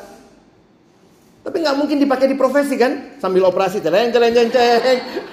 biar matinya pelan-pelan gitu. Jadi dia kembangkan hobi gitarnya di mana? Ya di hobi. Kemampuan gitarnya dia kembangkan di hobi dan dia waktu dulu kuliah sempat ngasih les anak-anak. Jadi dia dokter ngelesin gitar, boleh nggak? Boleh-boleh aja. Jangan merasa mati gitu ya. Pokoknya kalau ini bukan jurusan saya, oh, terkutuklah papa mama yang maksa-maksa. Loh, mana tahu? Jadi Tuhan pakai dia di profesi, Profesi itu salah satu cara mendatangkan uang mungkin. Jadi sekarang dia bisa beli gitar makin mahal, makin bagus gitu ya. Kenapa kan? Memang dia hobinya gitar. Yang satu dikembangkan sebagai hobi. Di gereja dia pelayanan jadi gitaris. Jadi sebenarnya kita bisa lihat cara Tuhan mimpin itu indah. Kalau kamu panggilannya, bilang panggilanmu sama dengan jobmu jadi PNS. Begitu pensiun jadi PNS, berhenti hidup. Karena calling is job. Enggak.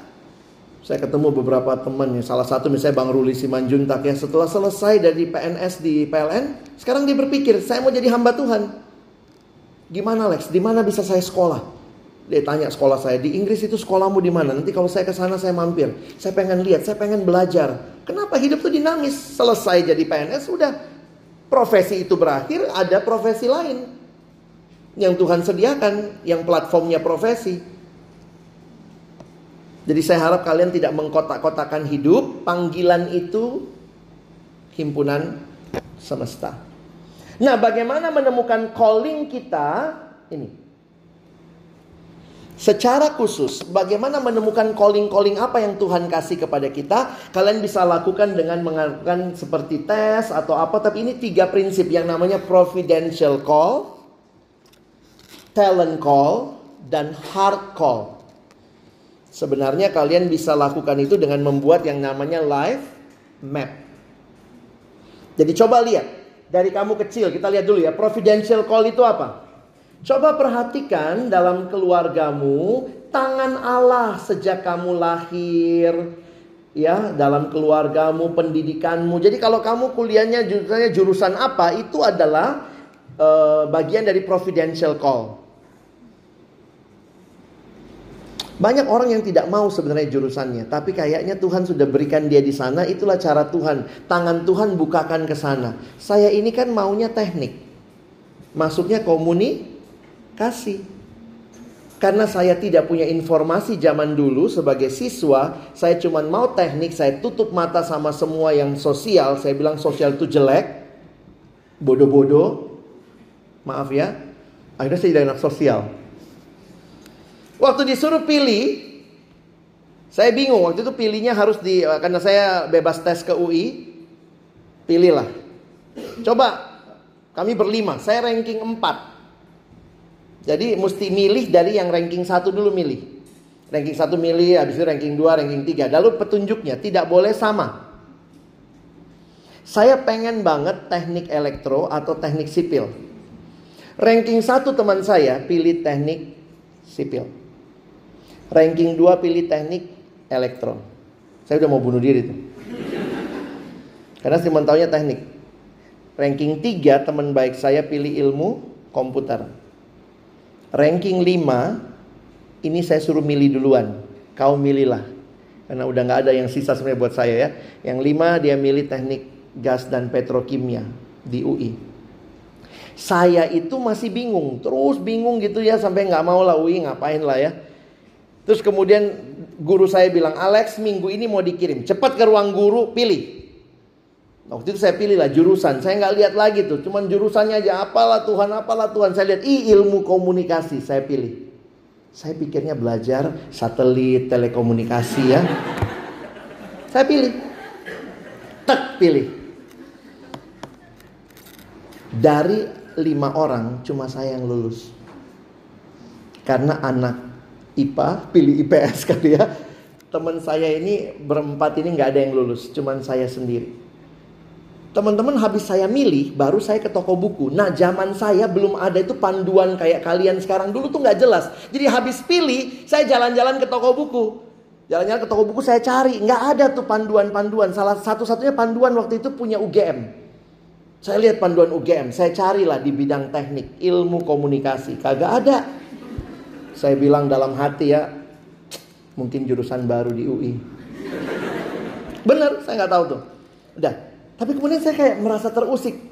Saya coba cari paling belakang yang daftar ini ya, daftar isinya. Karena saya cari di tekniknya nggak ada, saya cari di belakang ada ilmu komunikasi di UGM. Saya bukalah halamannya. Ilmu komunikasi adalah ilmu yang mempelajari pola relasi hubungan manusia dengan manusia, menggunakan media, menggunakan apa? Ini apaan Tuhan? Terus saya lihat di di UGM pilihan pertamanya apa jurusan penjurusannya, bidang studinya, program studi pertama penerangan. Oh Tuhan, saya nggak mau jadi center Tuhan.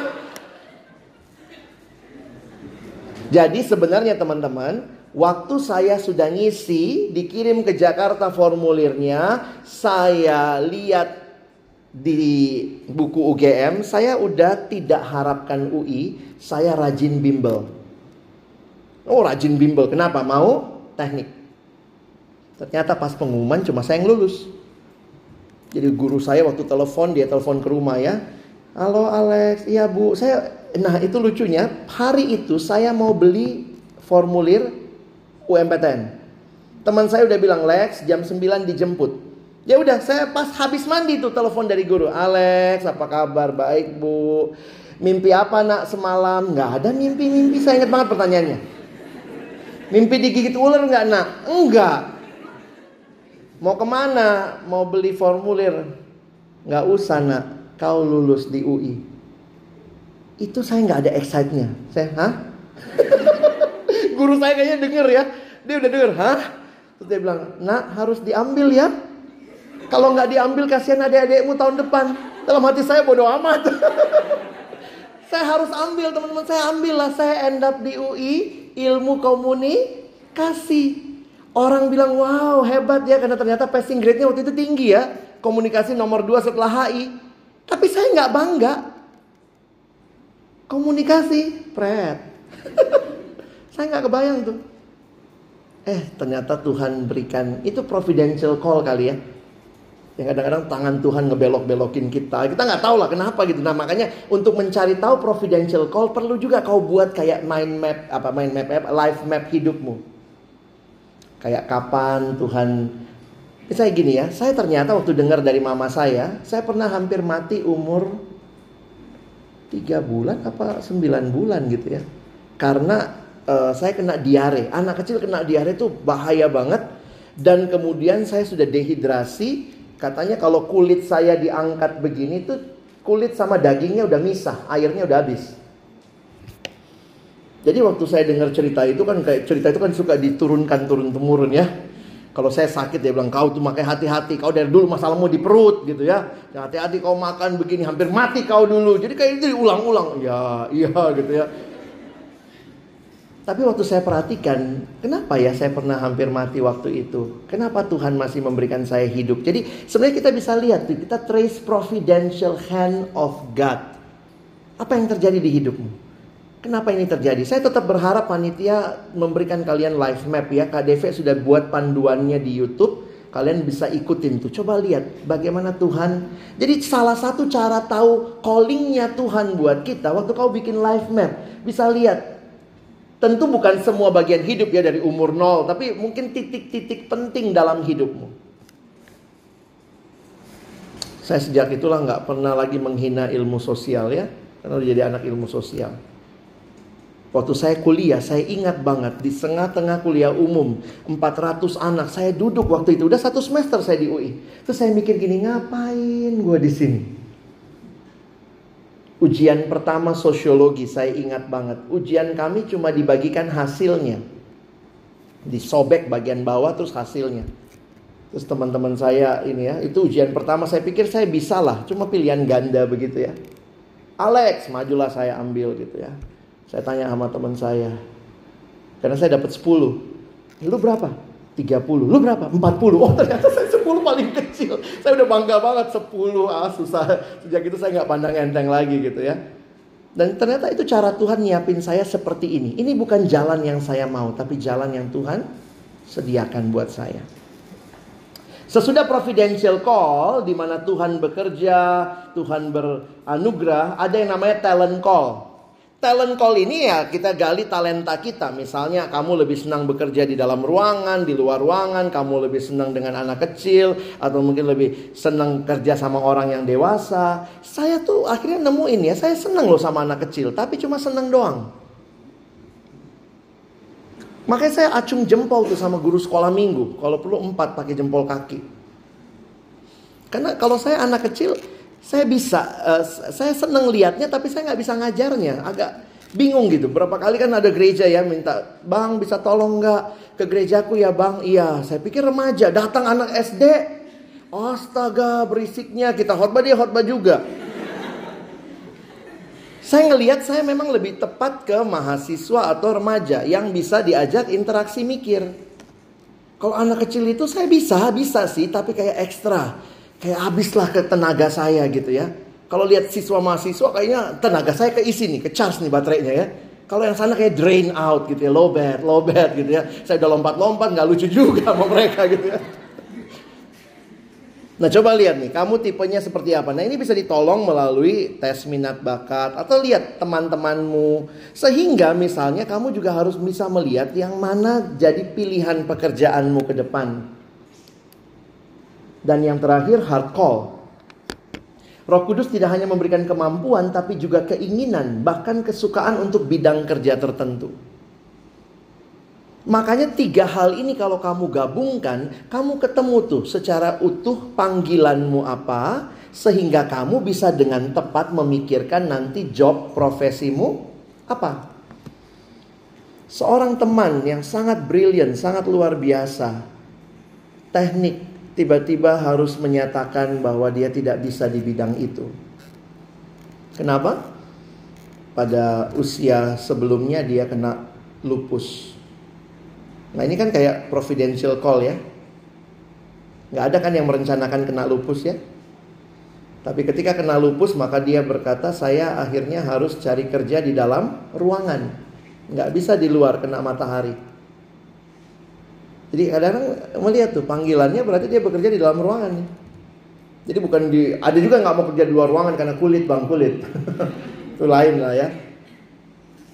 Jadi saya pernah alamin juga tuh teman yang seperti itu. Teman baik saya satu satu waktu dia uh, dia lulus uh, eh, UMPTN. Saya ingat banget saya ngantar ke dia di Unhas, kami ngantar bareng-bareng waktu itu. Dia lulus UMPTN teknik elektro. Udah, udah bangga segala macam. Memang itu mimpinya dia, cita-citanya. Begitu tes, buta warna. Nggak bisa elektro. Karena elektro kabelnya warna-warni ya. Salah nyambung meletus.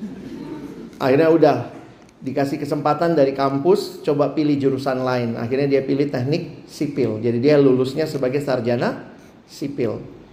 Kenapa ya? Mungkin ya semen ya, warnanya abu-abu ya.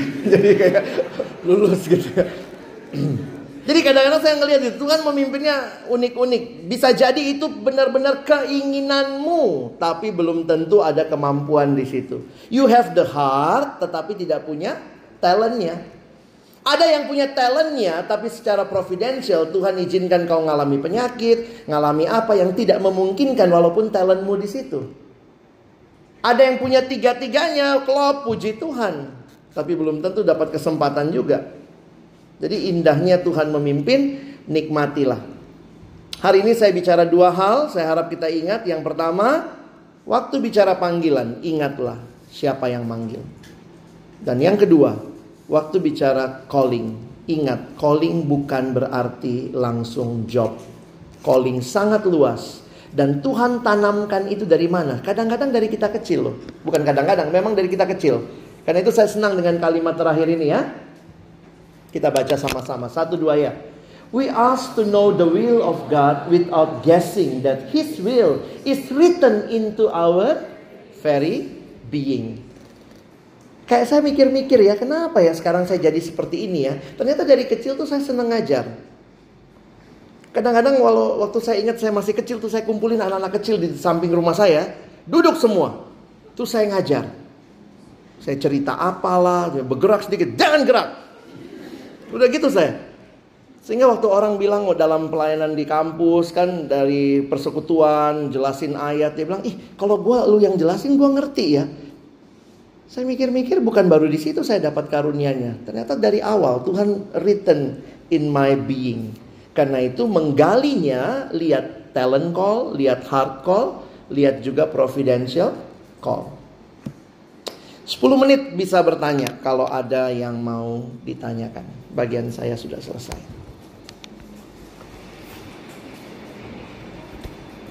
Silakan kalau ada yang mau tanya, boleh angkat tangan namamu siapa, lalu pertanyaannya kira-kira apa.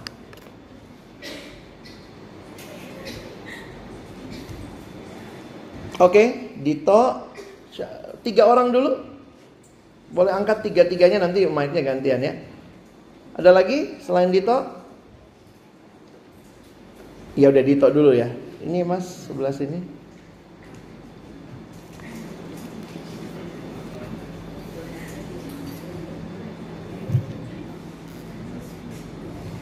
Berdiri kali ya biar kelihatan kamu besar. Uh, pertanyaan bang yang tadi kan hmm. ada tiga ya, presidensial call, hmm. terus ada call sama talent call. Uh, mungkin ke depannya uh, seperti abang ya, ada yang nggak sesuai kondisi uh, masuk ke ilmu komunikasi. Kalau dari uh, yang aku lihat sih, abang dalam tanda kutip mengorbankan yang hard call gitu. Apakah hmm. itu benar? Uh, terus pertanyaan keduanya apakah mungkin terjadi dan itu sesuai gitu? bisa hmm. salah satu ada yang nggak bekerja dan ketika panggilan thank you mungkin saya klarifikasi dulu tiga hal itu bisa kamu lakukan untuk menemukan calling callingmu yang secara umum itu apa saja sehingga saya tetap punya hard call untuk teknik walaupun sebenarnya saya bukan saya dari kecil tuh suka bongkar-bongkar barang nggak bisa masalah tapi kayak misalnya nyambung kabel atau apa. Nah sampai hari ini saya melakukan itu. Misalnya kalau pas ada yang rusak atau apa, saya senang tuh. Jadi maksudnya gini, bukan karena jadi tidak terpenuhi di studi saya. Tidak terpenuhi di studi saya. Hard call saya tidak terpenuhi di studi saya, tapi terpenuhi di hobi saya. Nah ini yang balik lagi nih. Mungkin nggak pekerjaanmu hanya memenuhi salah satu? Ya mungkin banget. Kenapa nggak ada juga pekerjaan yang bisa memenuhi tiga-tiga call itu? Sehingga karena itu saya harus ingatkan jangan obses dengan pekerjaan. Seolah-olah hanya inilah cara saya bisa memenuhi callingnya Tuhan. Masuk ke gereja, masuk ke pelayanan, terbuka untuk melihat siapa tahu di situ kamu harus melakukan bagianmu juga karena itu demi memenuhi hard callmu atau demi memenuhi providential callmu atau talent callmu yang tidak bisa di kerjaan. Kakak saya senang banget nyanyi. S2-nya dia ambil performing arts. Jadi memang bidang seni pertunjukan. Dia senang mengorganize jadi sutradara. Dia pernah jadi sutradara Natal Nasional. Dihadiri Presiden SBY beberapa tahun lalu. Dia sutradaranya. Tapi bukan itu profesinya. Kakak saya memilih profesinya tetap di dalam bidang uh, medical assistance. Jadi dia adalah company-nya untuk menolong para ekspat di Indonesia bisa punya pelayanan medis yang baik. Itu pekerjaannya dia. Tapi hobinya dia yang apa talentnya dia dalam menyanyi dan segala macam Tuhan kasih dia nggak bisa penuhi di pekerjaannya. Sehingga dia melakukannya melalui jalur lain sebagai jalur hobi tapi juga separuh profesi tuh. Sekarang kakak saya banyak menjadi uh, vocal coach. Beberapa artis dia yang jadi vocal coachnya. Salah satu yang uh, yang deket sama dia uh, vokal dia vokal coachnya Andin. Waktu Andin konser dia yang vokal coach. Ternyata ada macam-macam ya, ada vocal coach, ada apa uh, vocal director itu beda peran. Kakak saya vocal coach, vocal director cuma begini. Saya minta Andin nyanyinya di sini begini ya. Nggak mau tahu ya Len, kamu bikin sampai dia begitu. Jadi director cuma ngarang-ngarahin, vocal coach mesti bikin sampai si Andinnya begitu. Makanya di albumnya Andin kan dia tulis terima kasih kak kepada kakak saya. Tapi kakak saya bukan itu profesinya. Nah jadi jangan gila menggenapkan semua hanya lewat satu profesi. Nggak begitu hidup. Ada yang lain?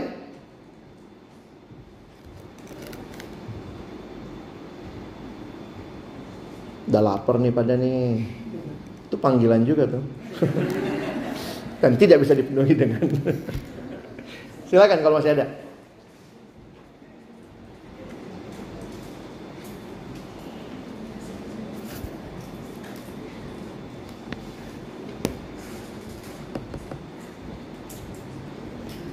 Di dalam pelayanan siswa, kami sebenarnya sudah dalam buku Yesus Isme, bahan KTB-nya siswa, kita sudah menolong siswa sejak mereka masih di bangku sekolah membuat life map. Ya, membuat life map. Jadi bagi saya sebenarnya harusnya di mahasiswa juga kalian terlatih bikin life map bukan di akhir-akhir hidup, eh di akhir-akhir kuliah seperti ini gitu loh. Dari awal gitu. Supaya makin tajam kita saling mengasah calling, Mak makin mengasah calling ternyata oh kok dapat panggilan ke bidang ini, kamu dapat panggilan ke bidang itu. Oke? Ada lagi?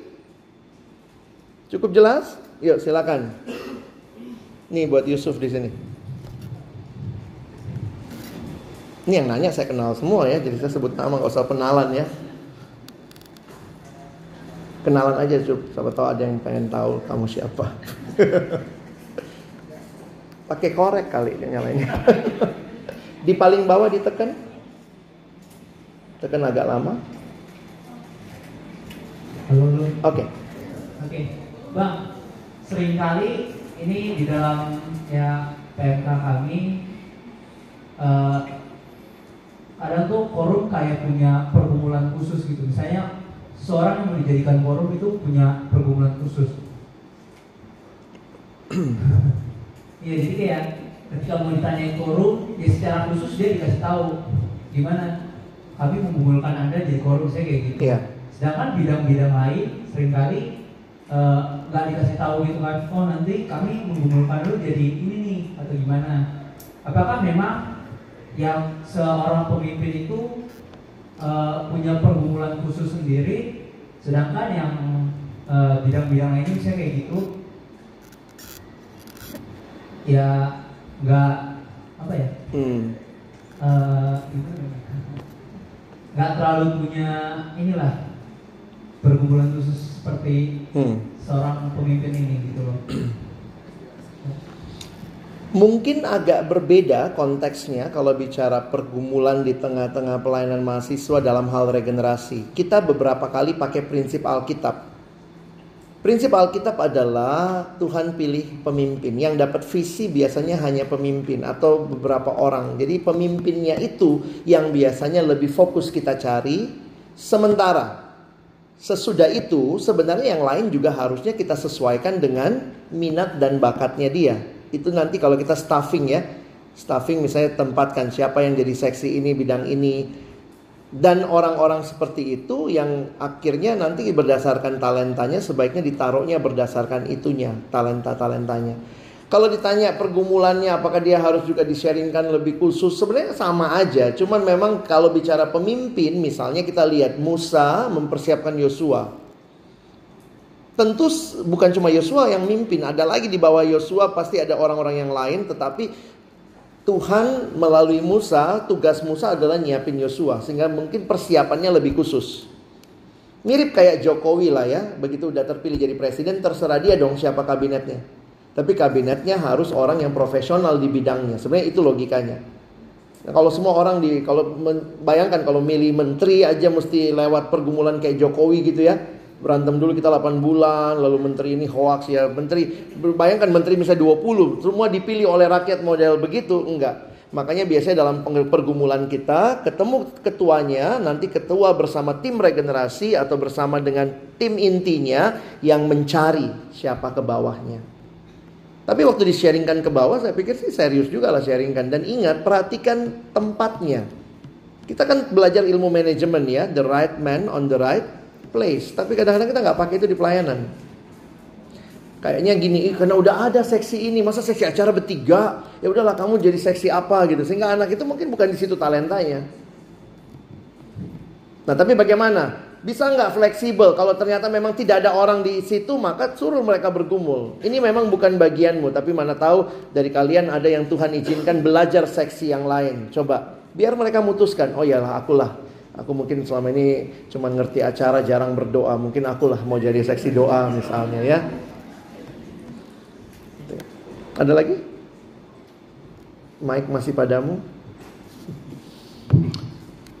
Satu lagi kalau ada?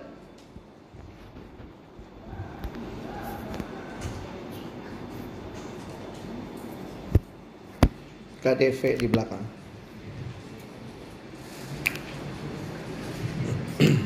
Kalau aku mau nanya, kalau gimana dengan kita? Mungkin ada sebagian dari kita, kita sepertinya udah tahu gitu bahwa ada satu yang kita pengen, terus kemudian kita tinggal tanya, discern uh, mau ke mana dan gimana. Tapi bagaimana dengan kita yang kalau ditanya bebas gitu mau mau ngapain bingung terus kemudian kayak suka jurusan ini suka tapi nggak suka banget mau mau pilih yang ini suka juga sih tapi juga yang nggak suka suka banget tapi nggak yang benci-benci banget juga gitu akhirnya kita kemudian jadi bingung Hmm. uh, mau gimana dan bagaimana kemudian starting pointnya Hmm. gitu bang Thank you. Ini juga ada kaitannya biasanya dengan personality type. Tipe personalitas. Orang yang cukup easy going, bisa ke mana-mana, mau ke mana-mana, disuruh ke mana-mana pun bisa. Tapi bagi saya tetap sebenarnya kamu punya strong point di bidang tertentu. Sebaiknya gather informasi bisa lewat teman-teman yang dekat, misalnya lihat strong pointmu apa. Kalau mau lebih akurat bisa datang ke psikolog. Ada alumni kita, Kak Esther Widi, dia psikolog karir. Buat kalian yang masih sangat blur gitu ya, dia akan tes, membayar uang sejumlah tertentu nggak mahal sih ya, di bawah 300 harusnya ya. Nah itu dia bisa nanti nolong. Tapi sisi yang lebih lain sisi lain lagi adalah kalau memang kita masih bingung-bingung banget ya masuk aja salah satu pekerjaan. Itu juga bisa jadi cara Tuhan mendrill kita. Cuma poinnya begini ya, balik kayak mirip, mirip seperti yang saya begini. Saya suffernya lebih lama, saya menderitanya lebih lama, saya nggak jelasnya lebih lama karena saya tidak cukup informasi di awal. Harusnya kan saya tahu tuh ilmu komunikasi itu apa, baru milih. Tapi realitanya kan nggak selamanya begitu. Nah makanya kalau sudah kamu tiba-tiba di sebuah pekerjaan, sebuah job ya kamu mesti gali dirimu apa. Kekuatanmu seperti apa. Saya ketemu satu alumni bulan uh, minggu lalu dan dia masuk ke satu pekerjaan yang bukan dia banget, tapi itu pekerjaan yang tersedia dan dia bela mau belajar. Tapi waktu saya ketemu dia dia stres. Stresnya itu sampai mesti ketemu psikiater gitu ya. Karena kalau kekerjaan sudah sampai di parkiran tuh udah anxious segala macam gitu.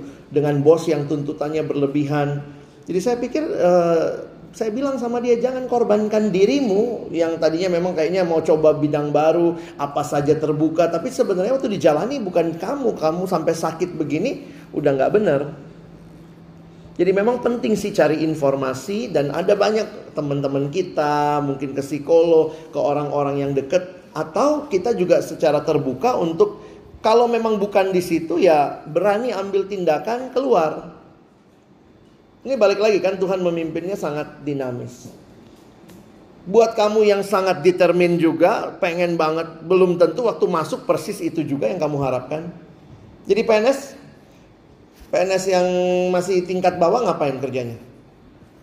Fotokopi. Fotokopi, jegregator, jegrek-jegrek gitu ya. Ada anak itu bang, bang, aku nih satu satu satu apa ya? Satu semester di kantor ini kan udah ikut CPNS, udah bangga lah mamanya di kampung, udah banyak babi yang berkorban gitu ya, selebrasinya dia. Tapi bulan pertama kerjanya apa? Ya begitu. Disuruh-suruh senior. Coba ini pisahkan file ini, jegrek, jegrek. Dia bilang, masa aku cuma jegregator bang, S1 aku loh. Ya aku bilang nggak apa-apa lah. Kamu mencerminkan Tuhan. Pada awalnya Allah mencipta belum ada bentuknya lalu Allah memisah-misahkan. Ini laut ini darat. Nah kau nggak apa-apa pisahkan itu. Kau merefleksikan Tuhan.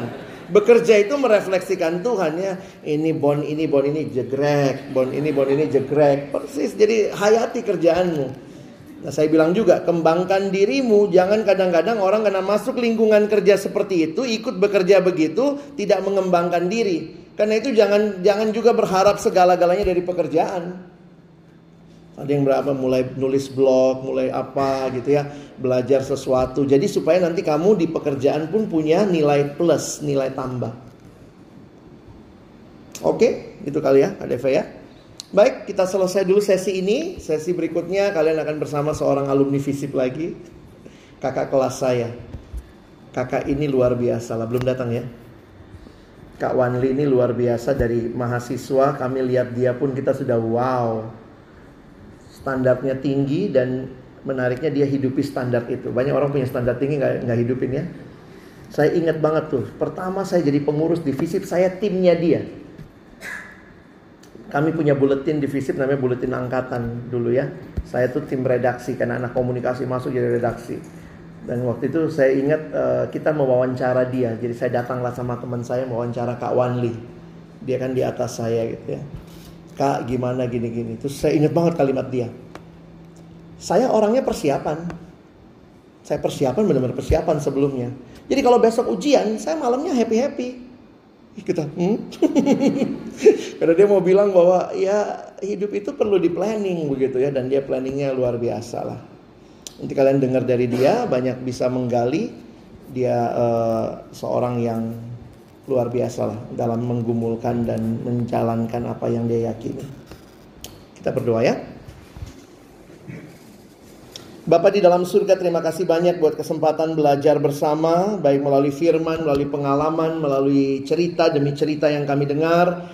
Biarlah menolong kami makin mengerti konsep panggilan Tuhan sehingga kami tidak terjebak. Baik kami terjebak menjadi ngotot atau kami mungkin terjebak jadi tidak tahu harus melakukan apa. Tapi melalui setiap hal ini Tuhan tolong bimbing kami terus masuk dalam rencanamu yang indah. Kami sungguh berdoa melalui kehidupan kami. Orang lain boleh melihat Yesus yang hidup di dalam kami. Terima kasih Tuhan. Berkati waktu selanjutnya dalam nama Yesus kami berdoa. Amin.